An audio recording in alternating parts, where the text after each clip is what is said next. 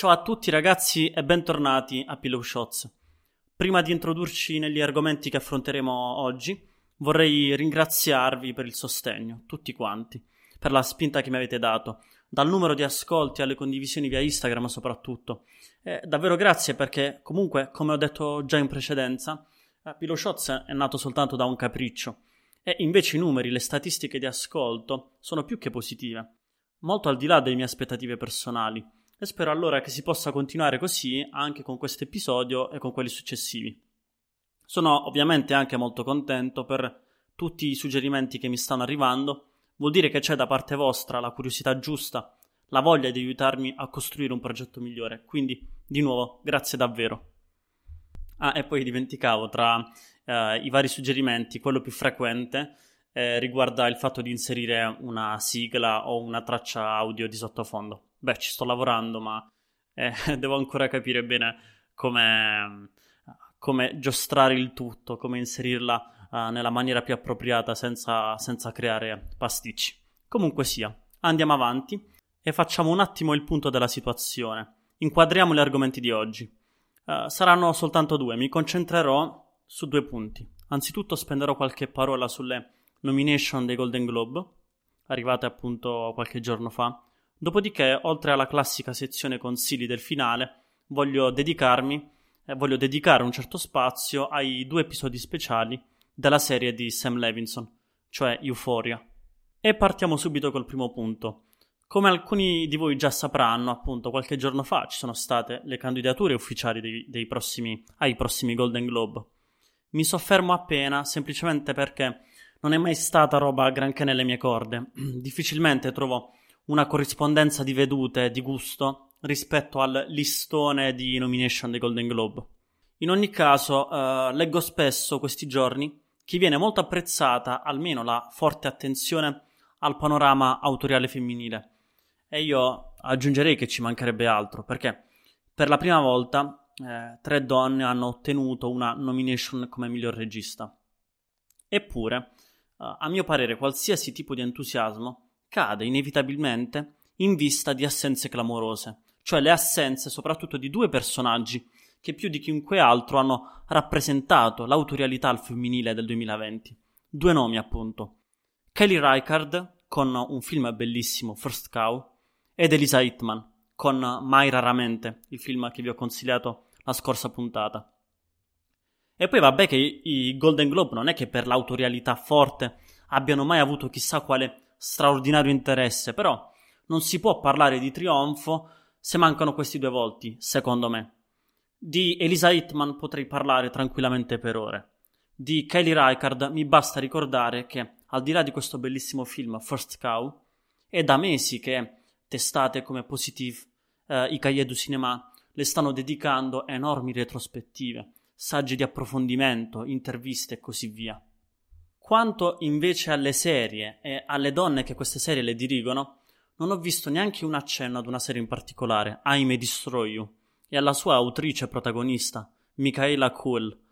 Per preferirvi invece, per esempio, ovviamente, il rifugio stabile di serie che ormai sono iperconsolidate, anche iperabusate, anche un po' stantie, come per esempio The Crown e Ozark, e l'ultimo commento invece per chiudere questa parentesi sui Golden Globe, su cui in realtà ci si potrebbe lamentare per ore, ma uh, non è che mi vada poi così tanto, la voglio dedicare alle nomination sui film stranieri.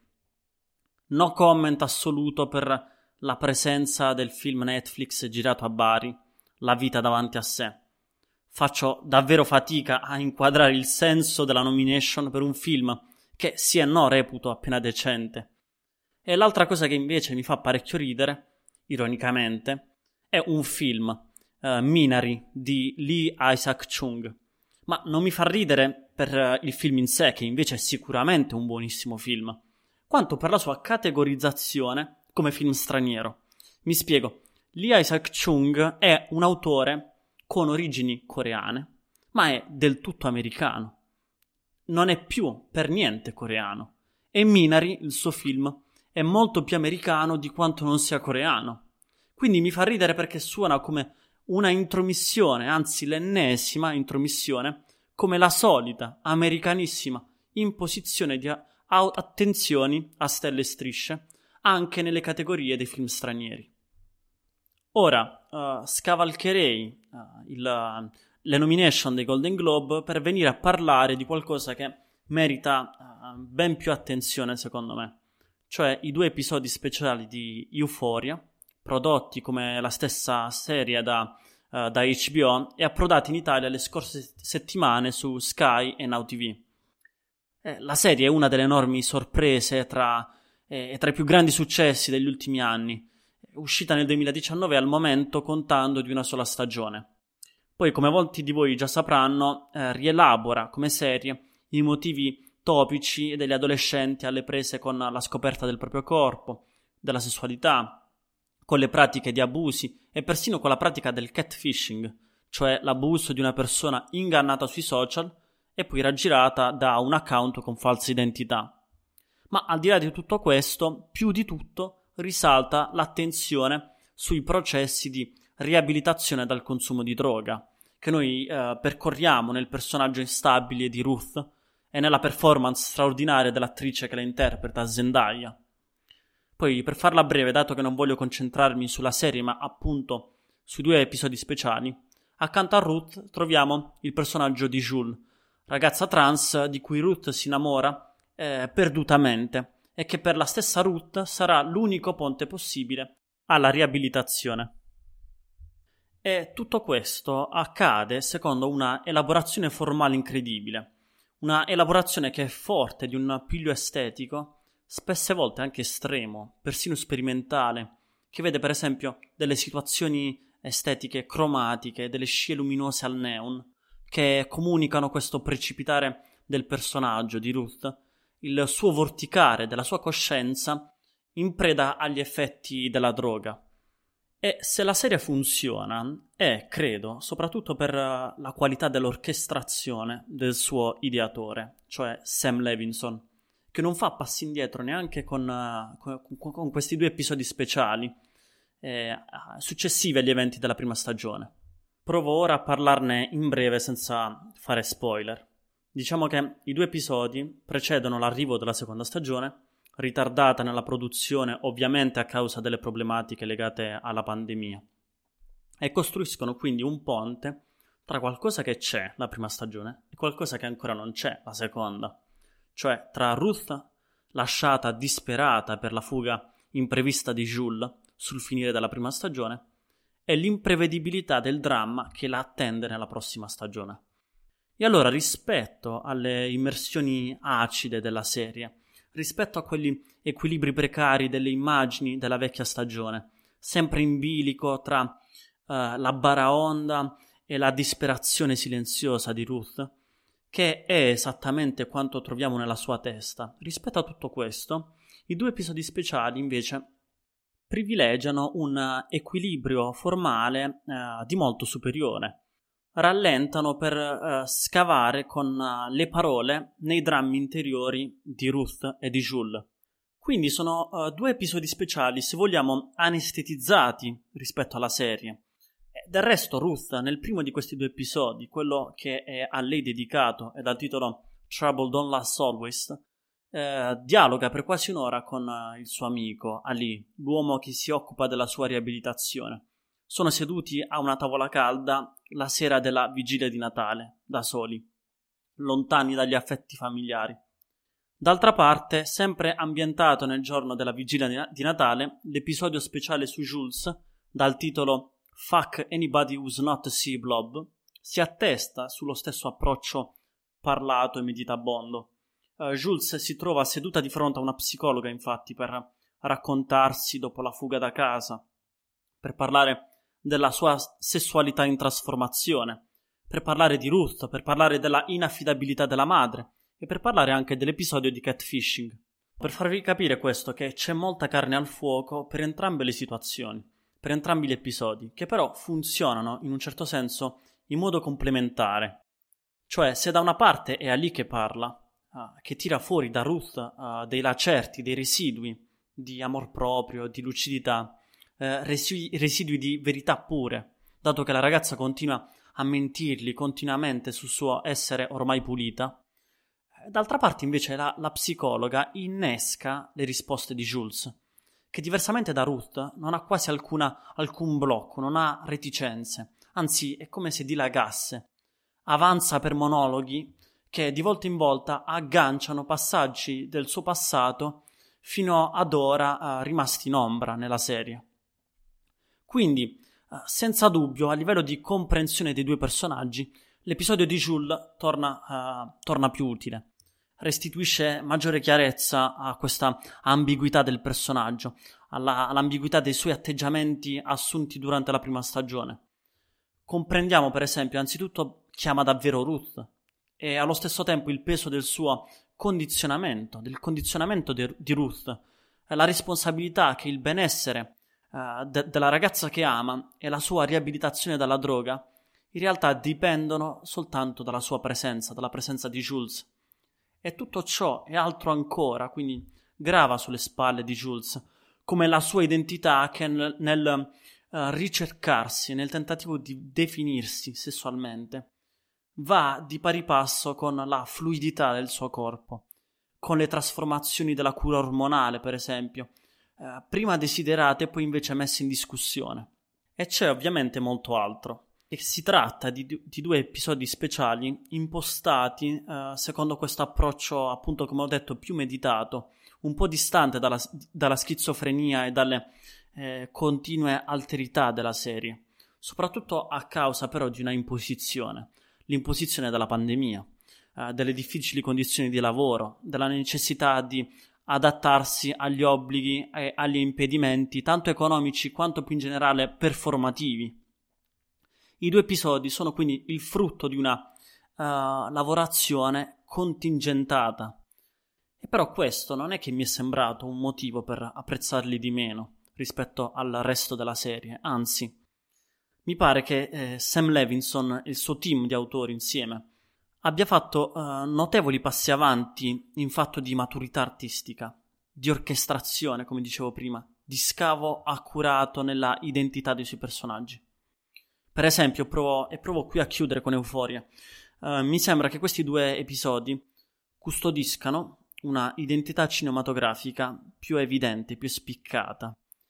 Eh, niente di nuovo a livello concettuale, sia chiaro, cioè il processo di cinematizing television, cioè di cinematizzazione della televisione, va ormai avanti da più di vent'anni e ha proprio nel canale HBO, il canale di Euphoria, il suo epicentro questa sorta di avvicinamento della serialità alla autorialità e alla concettualità del cinema. In Euphoria tutto questo l'avevamo già trovato nella prima stagione, però adesso negli episodi speciali le immagini, i tempi, le sospensioni e tutto questo sottobosco di messaggi nascosti, uh, inarticolati tra le parole, hanno secondo me molto più del grande cinema che della serialità. Eh, voglio citare eh, giusto un paio di passaggi, un paio di elementi eh, che segnalano questa forte cinematizzazione dei due episodi. Nel primo episodio eh, il finale è stupendo, in cui guardiamo Ruth all'interno dell'auto di Ali mentre torna a casa con la pioggia battente. La cinepresa fa qualcosa di incredibile, fa un lento zoom sul primo piano di Ruth, uno zoom che dura qualche minuto. Si avvicina lentamente sulla sua espressione afflitta. E, e non vengono pronunciate parole. C'è solo questo accompagnamento del bellissimo arrangiamento di, uh, musicale di Ave Maria a cura di Labyrinth. E l'immagine continua a stringersi sul volto di Ruth, continua ad annebbiarsi e a confondersi con l'acqua del parabrezza. Si oscura questa immagine, diventa irriconoscibile. Tutto questo è una resa estetica incredibile e sublime, specie in relazione a quello che potrebbe anche essere considerato semplicemente un teen drama eh, come serie. E ho letto che molti hanno trovato questo episodio moscio. Uh, penso anche in riferimento al finale. C'è una certa lentezza nel, nell'episodio, ok? Però uh, io ci ho trovato invece la misura, una, una sorta di ponderare, un poetare delle immagini incredibile, davvero meraviglioso. E l'altro elemento formale, per chiudere, sta invece nel finale dell'altro episodio, E sembra una roba da niente, ma non credo lo sia in realtà. Almeno per chi il cinema lo ama davvero. Nel finale, quando Jules è, è distesa a letto e l'inquadratura si allontana da lei, comincia a suonare questa musica straordinaria che evoca un certo, cinema, un certo tipo di cinema. Perché è la musica di un compositore incredibile, Presner. Il compositore e collaboratore storico di Kieslowski, tra i più grandi registi di sempre. Chi ha già visto per esempio il suo bellissimo film La doppia vita di Veronica, da cui questa musica è tratta, riconosce questo richiamo. Riconosce quindi che Sam Levinson sta facendo un lavoro enorme, sta dialogando con i maestri della settima arte per farsi ispirare e creare non una semplice storia, ma per creare materia che vibri, che pulsi, che abbia degli ascendenti e che evochi l'arte. Vabbè, avevo detto che mi sarei interrotto prima con Euforia, in realtà non è stato così, ovviamente. Ma adesso chiudo davvero e veniamo alla parte conclusiva di questo episodio, con la nostra rubrica consigli. Stavolta tocca a un film francese, approdato da qualche giorno su My Movies, in occasione del My French Film Festival, però eh, ora è anche disponibile su Mubi.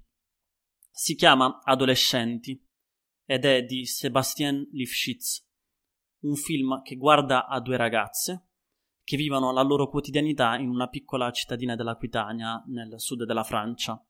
Ma come lo fa? Uh, le guarda seguendole per cinque anni nel loro processo di crescita, nella fase dell'adolescenza, appunto, dall'ultimo anno delle medie uh, al diploma di maturità, dai 13 ai 18 anni, mentre sullo sfondo e tra di loro la storia con la S maiuscola procede, va avanti, tra l'attentato a Charlie Hebdo, quello al Bataclan e la sfida politica tra Le Pen e Macron. Ecco, un paragone viene immediato. Il, viene richiamato il Boyhood di Richard Linklater, costruito invece su ben 12 anni. Con una differenza però non da poco. Uh, rispetto a Boyhood, qui quello che accade è tutto vero. Quindi tecnicamente dovremmo associare il risultato di adolescenti ha la definizione di documentario. Però la verità è che questa definizione suona male, eh, tanto perché è una definizione che ha in sé troppi limiti, quanto per il suo essere ormai trascorsa, vecchia, sbagliata. Tornando al film, l'occhio del regista di Lifshitz guarda sicuramente con attenzione alle vite delle, delle due ragazzine, senza che mai vi si intrometta per condurle secondo, che ne so, un proprio giudizio morale o uno sviluppo narrativo da lui delineato. Al contrario, asseconda tutte le stoltezze delle due ragazze, tutte le rivendicazioni cocciute e la ribellione ottusa contro i genitori, tipicamente adolescenziale. Questo però non implica che la regia di Lifshitz sia invisibile, o magari distante o insignificante, perché al contrario Lifshitz eh, elabora immagini gustosissime, bellissime, che hanno molto più del cinema di finzione, comunemente inteso, rispetto al documentario. Per esempio, ho letto in alcune recensioni che Adolescenti evoca un po' il cinema di Keshish.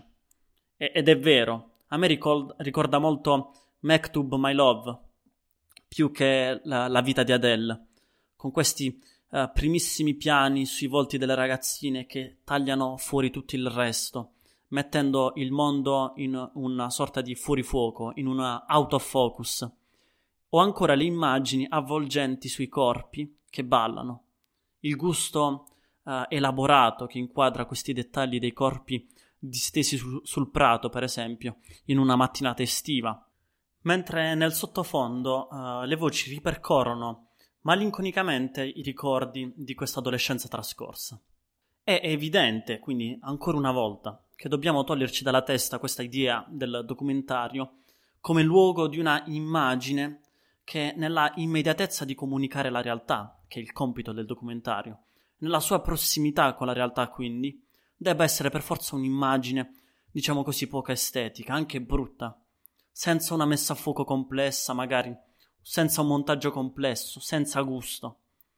E anzi, grazie, anche grazie alla bellezza di queste immagini, che noi, da spettatori, siamo più facilmente partecipi del processo di crescita delle due ragazze, della responsabilità eh, rispetto alla stabilità fa- familiare, alla precarietà economica che si infrange sulle loro vite, per esempio tra la malattia della madre e l'incendio che distrugge la casa. Ed è grazie a queste immagini bellissime che partecipiamo, per esempio, emotivamente ai capricci di Emma, una delle due ragazze, alla ineguat- inadeguatezza uh, del rapporto con la madre e persino col suo stesso corpo, con la scoperta del sesso la sua solitudine che viene secondo me definita in maniera perfetta da una scena in particolare, la scena di lei che impara impacciatamente da sola ad andare sullo skateboard. E sono appunto immagini gustose, belle. Ed è così che devono essere. Comunque, eh, di nuovo mi sono dilungato più del previsto per uh, parlarvi di questo consiglio, quindi chiuderei qui. Uh, la prossima volta, per restare un po' in continuità con uh, il discorso aperto oggi su Sam Levinson e Euphoria, parleremo del suo film uscito questi giorni su Netflix, Malcolm e Mary. L'ho visto questi giorni, mi ha lasciato abbastanza tiepido in realtà, ma voglio dedicarci una puntata intera. Eh, io vi ringrazio di nuovo per essere stati qui con me, davvero. Grazie per tutto il sostegno. Eh, noi ci risentiamo uh, nel prossimo episodio. Un caro saluto da Andrea e da Pillow Shots.